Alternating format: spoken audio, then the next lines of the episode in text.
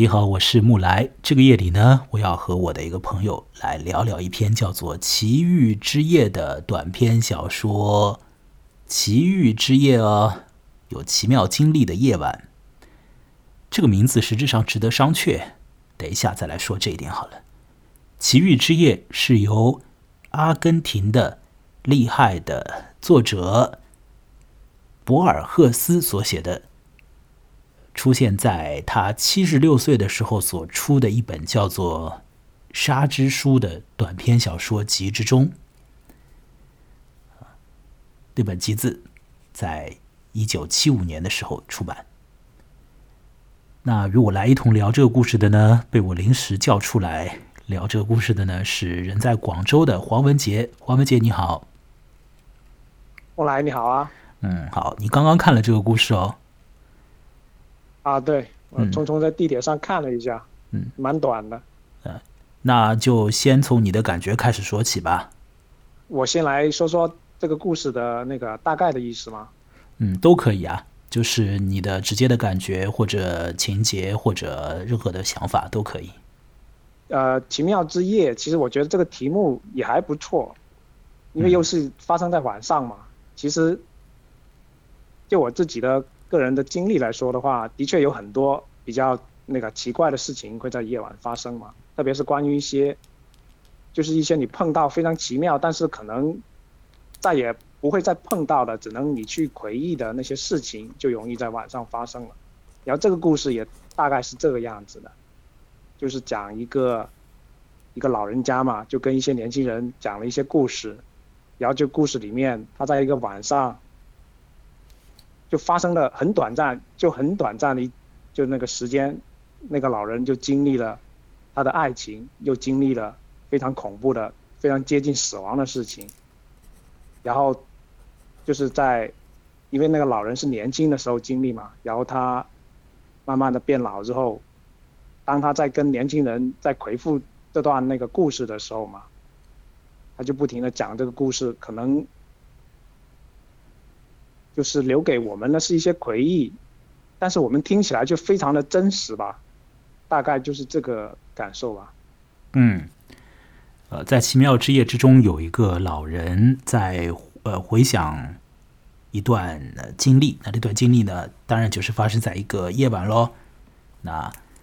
当时那个时候，这个老人呢，呃，是十三岁不到的一个小朋友，他随同他的一个表兄弟。年纪比他大一些的，或许大好多，具体不详的，呃，一个表兄共同去寻欢作乐的场所。那在那里呢，发生了一些情况，令这位呃日后的老人觉得说，他一辈子里面对于爱和对于死这两种抽象的东西的感觉是始于那个酒馆之夜，也就是说那个奇妙之夜。是吧？我这样说没问题吧？啊是啊，嗯，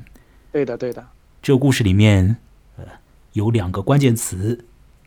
一个是回忆，另外一个是认识，呃，对一些东西的认识。在某一个夜晚，嗯，你对一些东西建立起了认识。对于那位老人来说，在那一个夜晚，很具体的一个夜晚啊，等一下我来说这个夜晚为什么如此之具体啊？它是有着。确切的年月日的、哦、在那样的一个夜晚里面，这个被虚构出来的老人，他对两种东西有了认识，他们就进入到了回忆里。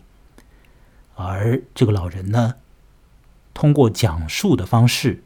把他的回忆唤起。但是我们在讲很久以前的回忆的时候，你以为你讲的就是真切的事情吗？恐怕不见得。是不是这样？我常常有这种感觉，啊、就是呃，你好像自己以为呃、嗯，过去某一天发生了一个事情，对你来说呃，印象很深刻，刺激很大，对啊，意味深长嘛，就于是你就记得很清楚，那时候呃发生了事情的这个经过，你都记得很清楚，你把它讲给有着共同经历的某一个人听啊。嗯共同见证了那个事件的朋友听，那也许别人会跟你说啊，不是那样嘛，当时的时候根本就不是那个样子的嘛。这种事情好像在我们的生活里面也常常发生的。啊、嗯，是啊，对，所以这个回忆这件事情呢，也值得被玩味啊。在这个小说里面呢，也可以去想想看，透过这个小说来想想看回忆和认识之间的关系。而回忆和认识之间的关系呢，对我而言，我觉得是这个小说的一个呃最为主要的一个意念上面，他所要去、呃、书写的一个方向，就是回忆和呃一个认识方面的关联。这个在小说的一开头有了一个伏笔，是不是？当时的时候，有一群人，哎、啊，你说通过那个柏拉图那个，嗯，在这个小说的开头的时候、那个、有一个因子，啊、嗯。我们等一下可以来说说看那个、那个嗯、那个地方有一点难讲、啊、因为它涉及到呃涉及到哲学问题，我和你大概都不懂了、啊，而且是有一些神秘性的形而上学的东西啊，呃这个我我们说不定可以放到最后再来去试图、啊、我试图去讲一讲它。总而言之，这个故事一开头就提到了回忆和认识，而整个的小说呢完成之后给我的感觉也是关于回忆和认识的。那认识到的是爱和死。那我要来说这个故事的标题是可以被商榷的。为什么这样讲呢？因为它本来呢是用西班牙文所写，我不懂西班牙文，但是网上的翻译工具懂。我把这个、呃、原文输入到 Google 翻译里面去之后呢，给出来的中文的翻译是礼物之夜，不是奇遇之夜。那我看了一下沙之书的英文版的翻译，呃呃，英文版的目录里面呢写的是 The Night of Gifts， 也不是那个呃奇遇的，根本就没有奇遇的意思，啊、它有的就是礼物之夜这个这个清清楚楚的这个意思啊，就是礼物之夜。那我就想，呃，有点意思了啊，礼物之夜那夜晚有什么礼物呢？哎，黄文杰，你觉得呢？嗯，如果如果这个标题它就是叫礼物之夜的话，那个夜晚有什么礼物？如果说是礼物的话，我觉得就是那个女仆，就是所谓的那个老人说的爱情吧。嗯，因为它发生的那个时机的话，刚好是死亡来临的时候，所以可能会会更直接一点，就所有的东西都一下子就串进来了，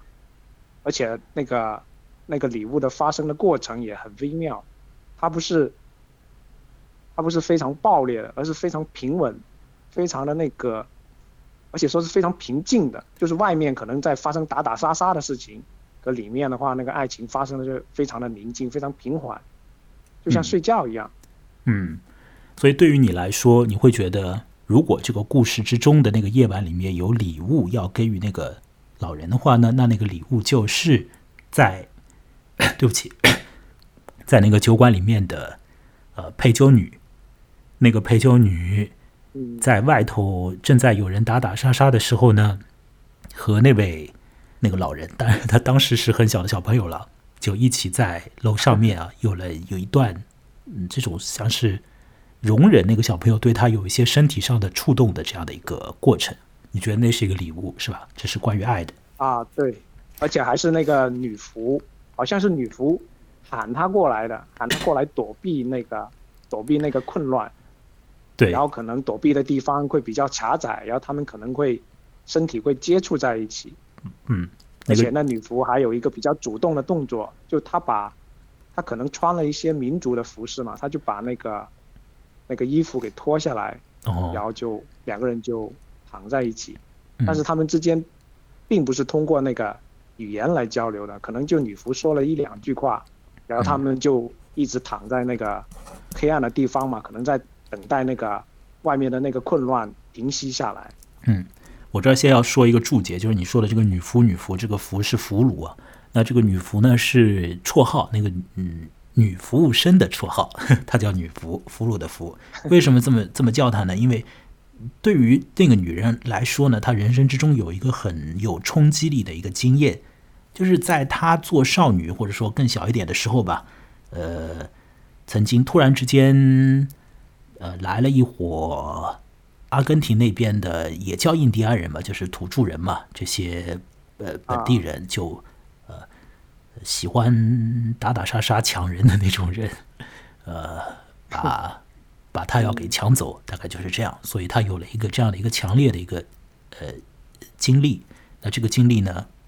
也是被他所念兹在兹，常常嗯成为故事，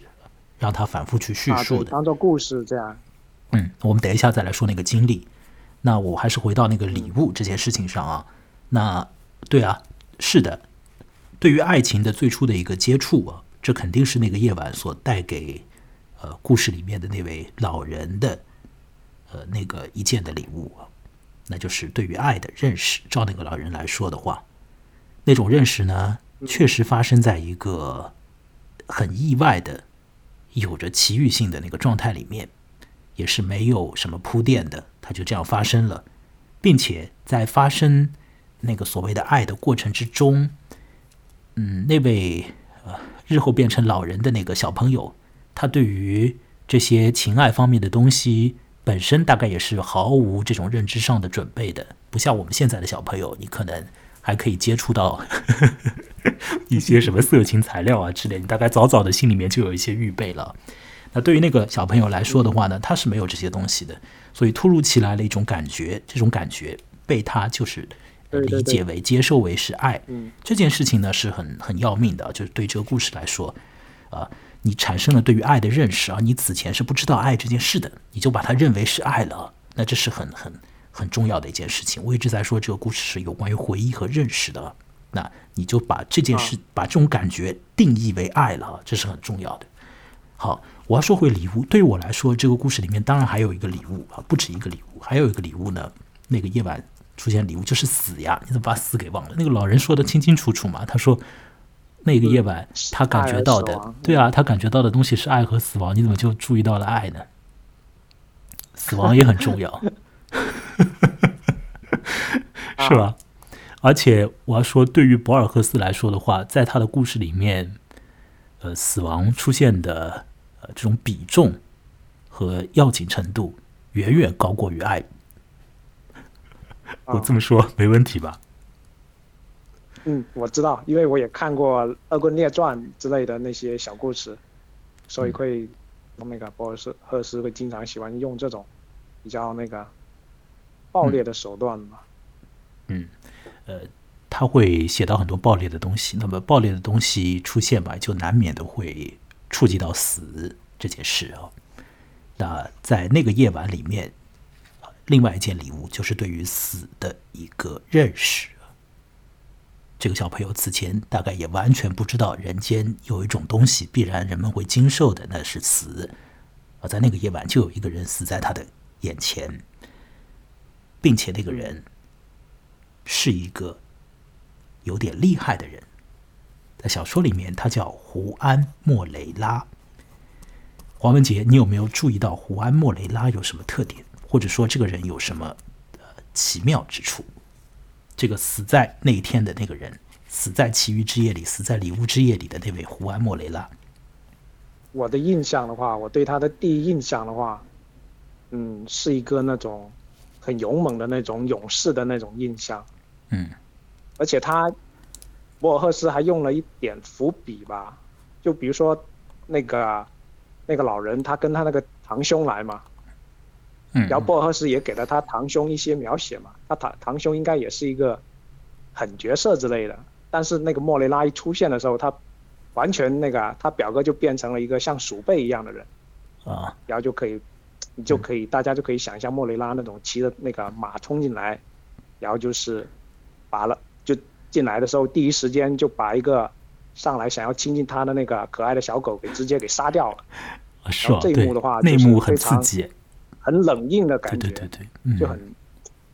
嗯，呃，你你刚刚说到，你刚想象的、嗯，你刚刚说到那个堂兄表兄，其实都是同一个人啊，就是一个年长的一个稍微年长一点的，呃，具体年长多少不清楚的一个、啊、一个一个亲戚嘛，那个亲戚是带着呃那位。讲故事的那个老人呢、啊，就是当时他是小朋友，领着他去那个馆子里、啊、嗯，对，堂兄表兄是一个人，因为对于有些人他堂和表分的还很清楚啊，所以我就插一句，那还是回到回到那个胡安·莫雷拉那里，你说他是一个很冷酷，这种这种对，很善于烧杀抢掠的一个一个人呢、啊，习惯于做那种事情的一个人，是吧？啊，对。呃，并且他已经做那种事情方面，他似乎已经到了一个大神级别那种感觉了，是吧？有这种感觉吧？对。但他后来死的时候，还是一死就死掉了，是吧？也是死得非常的容易，因为他被警察包围了，但他死的也还是、嗯、还算是一个硬汉的死法，不是那种那种看起来很厉害，但是死的时候很窝囊的那种。他也算是一个那个死的时候还是硬骨头的类型。照着故事里面那位讲故事的老人的说法，他是如何死的呢？在老人的这个叙述里，你可以描述一下吗？或者说以你的那个呃刚刚看完的印象来说一下吗？啊，就他被警察警察包围了嘛，好像是一个那个镇上那个警长，嗯、然后杀死他的方法也比较比较直接残忍吧，就是用刺刀好像就捅进了他的胸膛里面，嗯。然后那个家伙好像也是在等着这一刻嘛，就是那个警察就挑衅他嘛，你不知道你已经进了我们的包围，然后在等着你这个结局吗？然后那个那个印第安人也一点不嘴软嘛，就说我我我也是在等这个时刻，等你来杀我，说这样的话嘛。嗯，呃，这个细节我倒有点呃有点错过了。嗯，是啊，被你这么一说，是死的时候还是有一种气氛在的。那这个东西被那位老人。也许是被他记住，也许是被他添油加醋的讲出来。总之，嗯，那位胡安·莫雷拉的在那一天死掉了，这个老人见证了、呃、旁观了这一刻。因为在胡安·莫雷拉被刺穿胸部，他的肺被刺穿的时候呢，呃、那位老人我一直要说他是老人，他当时是小朋友，他正从那个女仆、啊、就是绰号叫女仆的那位女陪酒呃陪酒女的那个房间里面就是爬出来嘛，所以他就看到了被捅死啊被刺死的 那, 那一刻。好，我现在要来说一件事情，胡安·莫雷拉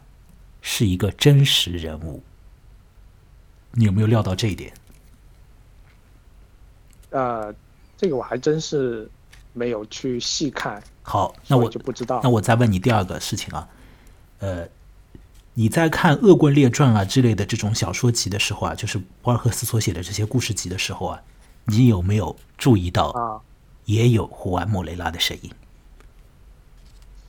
或者说你有没有这种模糊的印象？呃、因为那个记忆没有那么清晰嘛。没有就是没有。看了太久了，暂时没有这个印象。嗯。我的记忆里面是恍恍惚惚，我觉得是有的。胡安·莫雷拉不止一次出现在博尔赫斯的短篇小说里，呃，这个回头可以再再去找找具体的一些资料啊。我我觉得肯定是有的。呃，他写到了胡安·莫雷拉的一些别的一些行径，在他的故事里。那在这篇故事里，在《奇遇之夜》、在《礼物之夜》里，他写的是胡安·莫雷拉之死。回到我刚刚所说的，胡安·莫雷拉是一个现实人物。他不仅是博尔赫斯虚构世界里面的，呃，出现的一个，呃，你说他是善于烧杀抢掠的英雄吧？也许可以这样去讲，一个恶棍，也可以是说是一个恶棍。反正他和警察有这样的交道，被警察弄死了。那啊，对，他是出现在这个小说里面、虚构世界里面的一个这样的人，但是他也是现实世界之中的一个人。对于阿根廷人来讲的话呢，他们就会知道这个人。我刚刚做了功课，在 Wiki 上面的 Wikipedia 上面看了胡安·莫雷拉这个现实人物的情况，他就是一个现实之中的人、呃、当然他也变成了传奇啊。这位胡安·莫雷拉可是一个传奇人物、嗯、那我大概来说一下是、呃、怎么个情况呢？他是一个印第安人，就是阿根廷的阿根廷的印第安人，看上去就不是那种欧洲呃不太像那种欧洲人的那个样子，略有一点点那种呃美洲那种土著的样子，不过也不太明显。我看他的照片，那么这个人呢，说是他小的时候呢，在或者说在年轻的时候呢，是一个看上去也是没有太大动静的这种比较温良的一个人啊。后来呢，他与嗯当地的一个呃这种呃行政官员吧，共同的喜欢上了一个女人。那个时候呢，就是因为这个情场上的这个事情啊，导致于那个当官的呢就恨他了。当官的恨他之后呢，就要给他点颜色看看。所以呢，有一次这个胡安·莫雷拉呢和有一个人发生了一次债务纠纷，那么于情于理呢，都应该是胡安·莫雷拉应该要拿到一笔钱的，但是偏偏呢，那个审案子的那位行政官员，或者说过问那个案件的那个官员呢，就判呃以莫就是以以非常呃不不错误的这种方式啊，就就判定的那个胡安·莫雷拉呢，就是说是败诉。这样子呢，就导致于这个人呢，这个胡安·莫雷拉呢，性情大变。至少说，按照维基百科上所写的呢，就是因为这个情场的事情以及这个债务的事情，致使胡安·莫雷拉以后的人生呢，发生了很大的变化。他不再是一个温良之人，而而是展露出来了他的真性情了，那就是他是一个绝对是一个善于去烧杀抢掠的一个人。所以在一些的阿根廷人的心目中，这位胡安·莫雷拉是一个英雄，因为他之所以去走上杀人这条道路，或者说去走上呃越出法律的这个道路呢，是因为他要和有权力的那一方进行对抗。可是在另外的好多人的眼中呢，他也是一个十足的恶棍，因为当他走上了这条为非作歹之路之后啊，嗯，就是非法行动之路之后嘛，那、嗯、他他也的确做了歹事的，就是说他和一些政客会勾搭起来，帮助他们去处理一些事情啊，就是变成了黑社会嘛，就是那种感觉。那到底胡安·莫雷拉是一个怎么样的人？他到底杀过多少人呢？啊，鬼知道啊，因为他是一个传奇啊，胡安·莫雷拉是个传奇了啊，他已经变成一个传奇人物了。那么我就要说，他死的那一天。他死的那一天呢，就是故事里面的那一天。故事里面在《奇遇之夜》里面的那一天是哪一天？你还记你还记得吗？有这个印象吗？王文杰、呃、刚刚你好像跟我说了一下，好像是四月三十号。我们现在的录音的这个时间啊，对对对，刚好也是四月三十号。这个时间这个时间呃，有什么特殊的意义吗？我先来说，故事里面四月三十号，我们录音的时间也是四月三十号，这当然有特别的意义了，就是我故意挑在这一天的呀。这就是我故意挑、oh. 挑的嘛，对吧？这是我设计好的嘛，嗯，到现在才把这个设计给弄出来。那我我呃，说回到这个故事里面的那个四月三十号，这这个也有意义啊。这个意义就是它确实。这个一八七四年四月三十日，这个确确实实的这个日子啊，这在小说里面，在故事里面是这样写的。这个确确实实的这个日子，就是现实里面的胡安·莫雷拉的死期。那胡安·莫雷拉基本上就是那样死的，就是说他和他的同伙到了一个酒馆里，而当时呢，当地的警察已经做好了埋伏，就等着他们呃这个呃就就是请君入瓮了。那么这个警察包围之后呢？那就把莫雷拉这样给刺死。那么在刺死莫雷拉的时候呢，这个小说里面的那位叙述者的那个那个讲故事的人呢，他说的是讲就死掉了嘛。那我看维基百科上的写，这个胡安·莫雷拉呢还做了反抗，那么让呃向他投出锐器的那一方呢也倒了霉了，比如说脸蛋也开花之类的，眼睛也瞎掉啊之类的。这些到底当时发生了什么？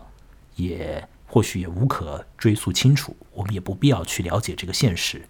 那我们要了解的还是博尔赫斯的这个故事啊。因为这些现实确实不好意思，现实和我们的距离也许不如故事和我们的距离啊。这个世界就是那么样的诡异。好，那么我说到这里，已经把这个嗯，从呃什么礼物啊开始谈起啊，谈到了这个爱。谈到了这个死，谈到了胡安·莫雷拉这个虚构人物以及他的真实的一面，那么谈到了那个日子，四月三十三十号那一天，那一天是对于小说故事里面的那个男人，重要的男人来而言，是奇遇之夜，也是礼物之夜。呃，事实上这样说的话，我们已经大概的把这个比较短的短篇小说的主体的呃内容情节上的东西已经已经说了，是吧？我们要不要再来再来重述一遍呢？实质上就是、啊、都可以的。啊、其实一会儿的话，就是聊完之后可以稍微聊一点八卦。其实如果是礼物之夜的话，我倒是也有一点点类似的经历吧。一会儿的话可以说一下，是吧？哦，那这个我们等一下等一下说，我们先把这个故事说完。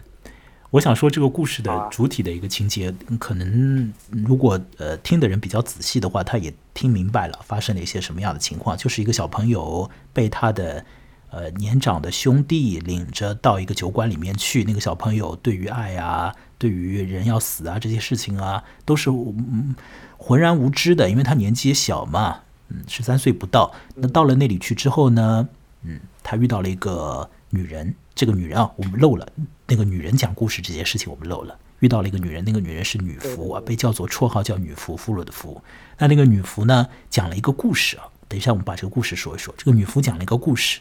那在这个故事讲到一半的时候呢，出现了一个巧合。这故事里面说到了一个爆裂的情况，而现实里面也来了一个爆裂的情况。现实里面的爆裂的情况就是胡安·莫雷拉领着一群人冲到了那个酒馆里面来打打杀杀了。那这时候呢，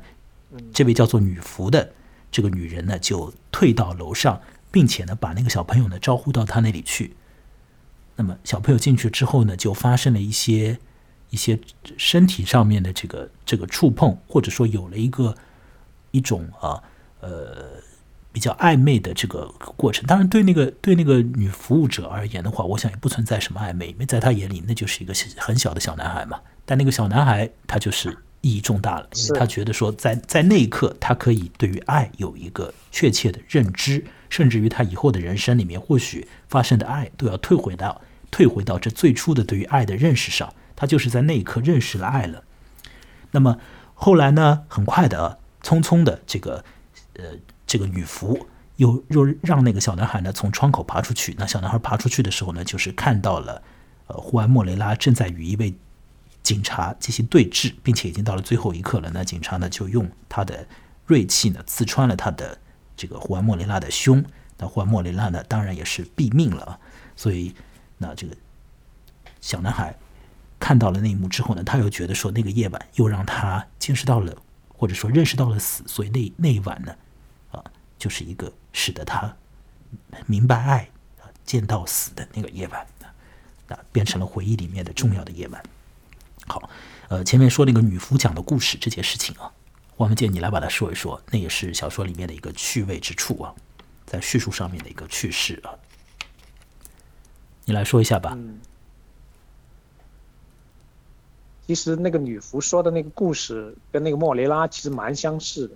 嗯，就是她。就你刚刚也说了嘛，就是他年轻的时候。嗯，你说。喂，就是他也是一个啊，他也是一个讲故事的方式来讲的，然后就讲到他那个印第安人冲进来，然后就是他讲述到正讲到高潮的时候，然后真正的那个莫雷拉也冲进来了，然后这个时候。就我当时看的时候会觉得，哎，这很奇怪，到底是发生什么事情？是那个女仆那个发讲述的故事就很真切的映入那个小男孩的那个脑海里面，还是真的发生了那个事情？然后他这里其实有一个过渡的，然后其实是两个事情交缠在一起，那个讲的故事和真的发生的故事连起来了。OK， 好，然后真的就是一群印第安人就这样冲进来。嗯嗯，我来把它说得清楚一点。是这样的，博尔赫斯的短篇小说呢，有一个比较常态化的一个表现方式，就是呢，它会采用好几层的这个叙述。呃，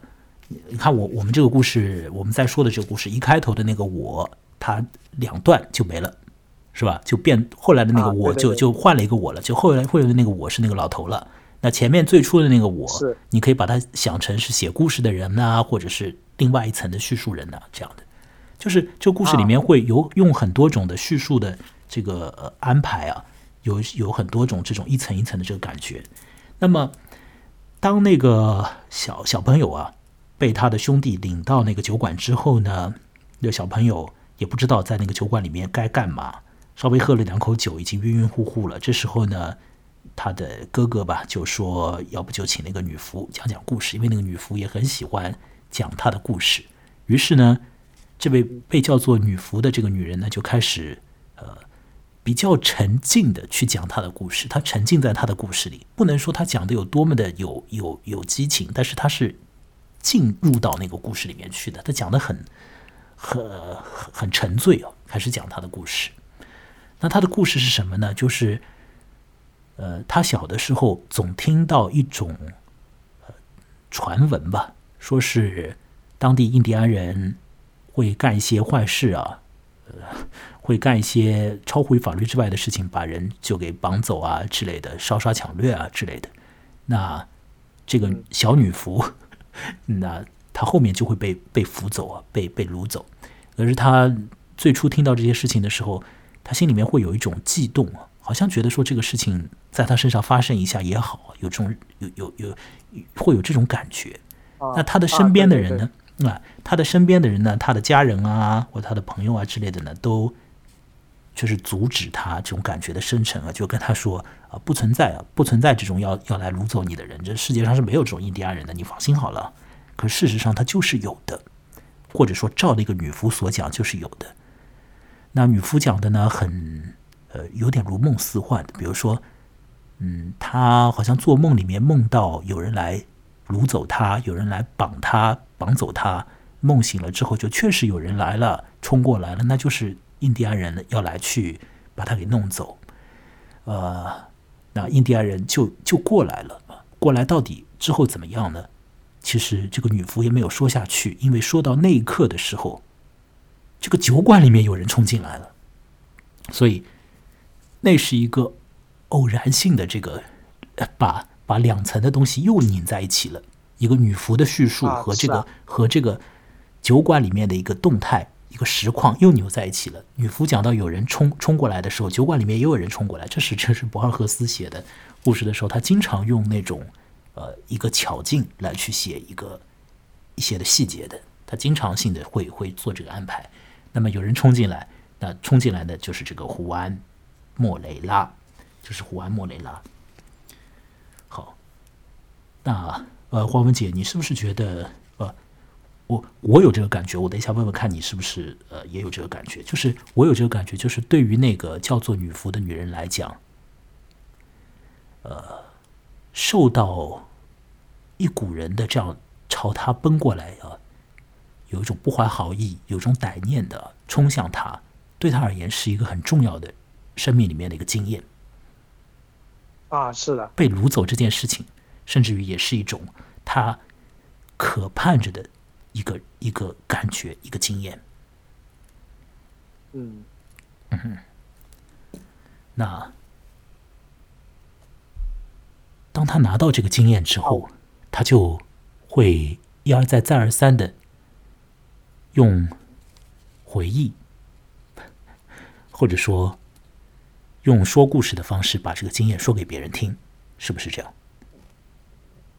啊，对，这种我个人也有类似的一些那个，好，就跟朋友也有一些那种类似的那种。好，先等一下说你个人呢，嗯，我们继续往下想。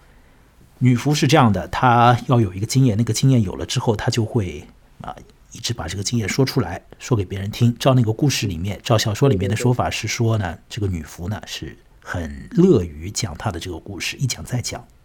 三讲四讲五讲不停讲啊，而且很沉醉，很陶醉于他的本身的叙述，讲的也是，呃，很很、嗯、就是会会讲到说做梦啊这种什么很内心化的东西会去讲。那么好，我们把把这个博尔赫斯的这个层次啊，叙述里面一层一层的嵌套层次啊往外拓一点，这个老人的回忆和女仆的回忆有没有相似之处？嗯，我觉得是有的，就他们两个人都非常的相信他们的那个，就是他们讲自己讲的那个故事嘛，他们很相信。然后他讲给别人听的时候，反正我作为读者，我觉得这故事就是带给人一种真的如梦似幻的一种真实吧。如梦似幻的真实，你的这个词语，你的这个短句造的也挺好玩，是会有点这种效果，就是又像是很个人的一场梦啊，又又是给你，又是很真实的这个感觉，是吧？嗯，有这种感觉。嗯，我要来说的是说，对于那个女夫而言，嗯，当她有了被被呃攻击或者说被侵犯的这个经验之后啊，她会觉得，那她就进入到了她的记忆里，然后她用故讲故事的方式不停地把它讲出来。而对于呃那位老人而言呢，他觉得说，呃、某一个夜晚里面他有了爱和有了死的感觉之后，他也愿意用讲故事的方式呢把它讲出来啊。对对对，这是一样的，一模一样的一件事情，这是一模一样的一件事情。是，但是现在有一个地方啊值得被去注意的，就是说女仆她讲的是故事，而老人说的是回忆。嗯，呃，我我我这个说法可能有点，大家有点听了有点迷糊了。就是对对于那个讲述者那个女仆而言的话，对于讲啊有有一群人要来去攻击她怎么样的，对那个那个女仆而言呢，啊，讲这些事情的女仆而言，她觉得说她自己或者说旁人也是这样认为的，就是说这个女人在讲一个故事，这个女人在讲一个故事，这个故事她是在她回忆里面的故事啊，是的，是的，是在她回忆里面的故事，但是那是一个故事啊，那是一个故事，她可以很动情的、很沉醉的讲。但是那个老人呢，他不是这样的啊，他说我在讲一个回忆，我在讲一个回忆，我我在跟你们讲我的回忆啊，这是重点。嗯，是不是回忆？未必是。对吧？这是重点，是不是回忆啊？未必是。那你说怎么就未必是的？是，确实未必是啊。你像胡安·莫雷拉这个真实人物，他怎么死的啊？啊，维基百科上说他反抗啦，他说那个他把呃是就是弄死他的那个那个警察的脸弄得打开花了，眼睛都给他给打瞎了。那怎么那个小朋友，这个老那个老人或者说怎么就当时就没看到呢？其实是这里面会有一些的问题的，就是这个老人他是很他是很切实的在在在跟别人说，我跟你们讲的是这个我的回忆，可实质上他在讲的也是一个故事，啊，实质上他在讲的也是一个故事。所以这就好玩了，就是我们对于一些东西的认知到底是本于故事呢，还是本于所谓的回忆呢？嗯，对，到底是，呃，比如说你你你对于爱，你对于死，你说我有了一个有了一个冲很有冲击力的一个一个印象了，啊，那我是在某时某刻得到的，啊，你你很坚信这一点呢，啊，我在那时那刻就得到了这个很有冲击力的印象，关于爱和死的。是的，你是在那一刻得到了一些东西，可是之后，之后在你的以后的人生里面，也许你一直在用说故事的方式，在用语言的方式令这些东西更确定，嗯，而回忆已经不那么重要了。重要的是你怎么讲，你怎么讲，嗯，怎么让自己相信，也让别人信服。那么这个小说一开头的时候呢，有一个弃子，有有有一个歇子啊，呃，就是最初的一层叙述，在那一层里面呢，呃，我们可以理解成是写故事的人吧，或者就是做一个粗暴一点的理解，你就理解成是博尔赫斯吧，也可以吧。那就是这个人，他和他的父亲一起到了一个酒馆里，呃，到了一个咖啡店里。那这个咖啡店里呢，有一众人在那里聊天。那那一众人里面呢，也有那个后来讲他自己的回忆，讲他自己的故事的那个老人，也在那一众人里面。那么那一众人呢，当时在谈的呢是一个呃哲学问题，具体而言呢是一个偏神秘的形而上学问题。当然，很多形而上学问题都很神秘，而那个问题呢，具体呢确实确实挺神，确实有点神神乎乎的，因为他们在聊的是柏拉图关于记忆和认识的理解。所以我说这个我们放到最后来讲，我就怕因为我们也都不懂嘛这个事情讲了大家都都会觉得我们在瞎讲，但是这是的，这个故事里面一开头就是在说这个柏拉图对于记忆和认识的一个理解啊。那么呃，我看一看这篇小说一开头的时候有有一个句子是怎么样去写的，看一下我能不能找到啊。呃，说是天下事物我们早在先前的世界里见过，因此认识就是再认识。这是当时有人在聊天嘛，有人就这样说，那说是这是柏拉图的一个理论，认识就是再认识，我们已经在先前的世界里已经见过了啊，那很很邪门吧，或者很神乎吧？怎么会这样呢？其实，嗯，用佛教的说法，这个好像也有点类似吧。嗯，因为佛教不是像那些像释迦牟尼嘛，他成佛他也经历过好多的前世，然后他也是好多前世的一些积累下来，然后到了他成佛的那个那一世嘛，他已经累积了好多的所谓的这种。嗯，这种先天的认知嘛，呃，对，这算不算？呃，但他他他在这里他不是这个意思。当然，你说的你把它联想到哪里去是可以的，但他具体在这个文章里面，他呃或者说柏拉图的意思和和你说的这个意思，呃呃，也许有一点的相同，也许有点相似，但是呃还是差的有点远的啊，呃，不是这个意思。那我我我先要来说啊，我们我们回到那个小说里面，就是当这一群人在聊这个问题的时候，聊这种神神乎乎的问题的时候呢，边上那个有一个老头就说：“你们别聊这个了，就是你们你们搞这种东西有什么好聊的？我来跟你们聊聊我的经验。”然后他才开始讲故事的，是不是这样？就是这个奇遇之夜的故事是这样被引导出来的。所以一开头的时候那个讨论啊，就是说一开始的时候一众人的那个讲的那个。呃，事情啊，就是关于认识和回忆这个东西啊，就一直嗯一直凌驾在这整个小说之上。啊，是的，对啊，这个就是最最外面的一层，就是博尔赫斯设置的最外面的一层东西，这个就一直包在那个小说之上。所以其实你还是要去注意到这一点。所以我一直在说这个小说是在说回忆和呃认识之间的关系。嗯、对，这个认识对于。对于这个小说的最主要的叙述人而言，是 他, 他得到了爱和得到了死的那个感觉啊，那种感觉或者对于爱和对于死的这种这种直接的接触变成了一个礼物，那个礼物是在那一夜晚啊降临到他的身上，他就觉得从此以后他有了这个对于爱和对于死的认识啊，这个认识的的确是来源于回忆里面啊，就是就是那那个夜晚里面一些一些的情景嘛，同时也来源于更早远的一个回忆。这这个就有点神乎了，意思就是说，你你和那个女仆有有肢体接触的时候，你会觉得那是爱，那你凭什么知道那是爱呢？嗯，对啊，凭什么知道那是爱呢？对吧？那就有一点呃神秘的东西在了。那么我们刚刚讨论了那么多的时候呢，我其实得到的一个呃一个意见呢，就是说，你凭什么呢？实际上是后置的。凭你日后再去反复的讲那件事情，嗯，然后你把它确认为我当时就是已经知道了，这说的已经有点有点绕了，也许有些人已经听得稀里糊涂啊。那如果本节目有安眠功能的话，那很好。就是说，就是说，我会觉得说那是是啊，你在那一刻你觉得那是爱，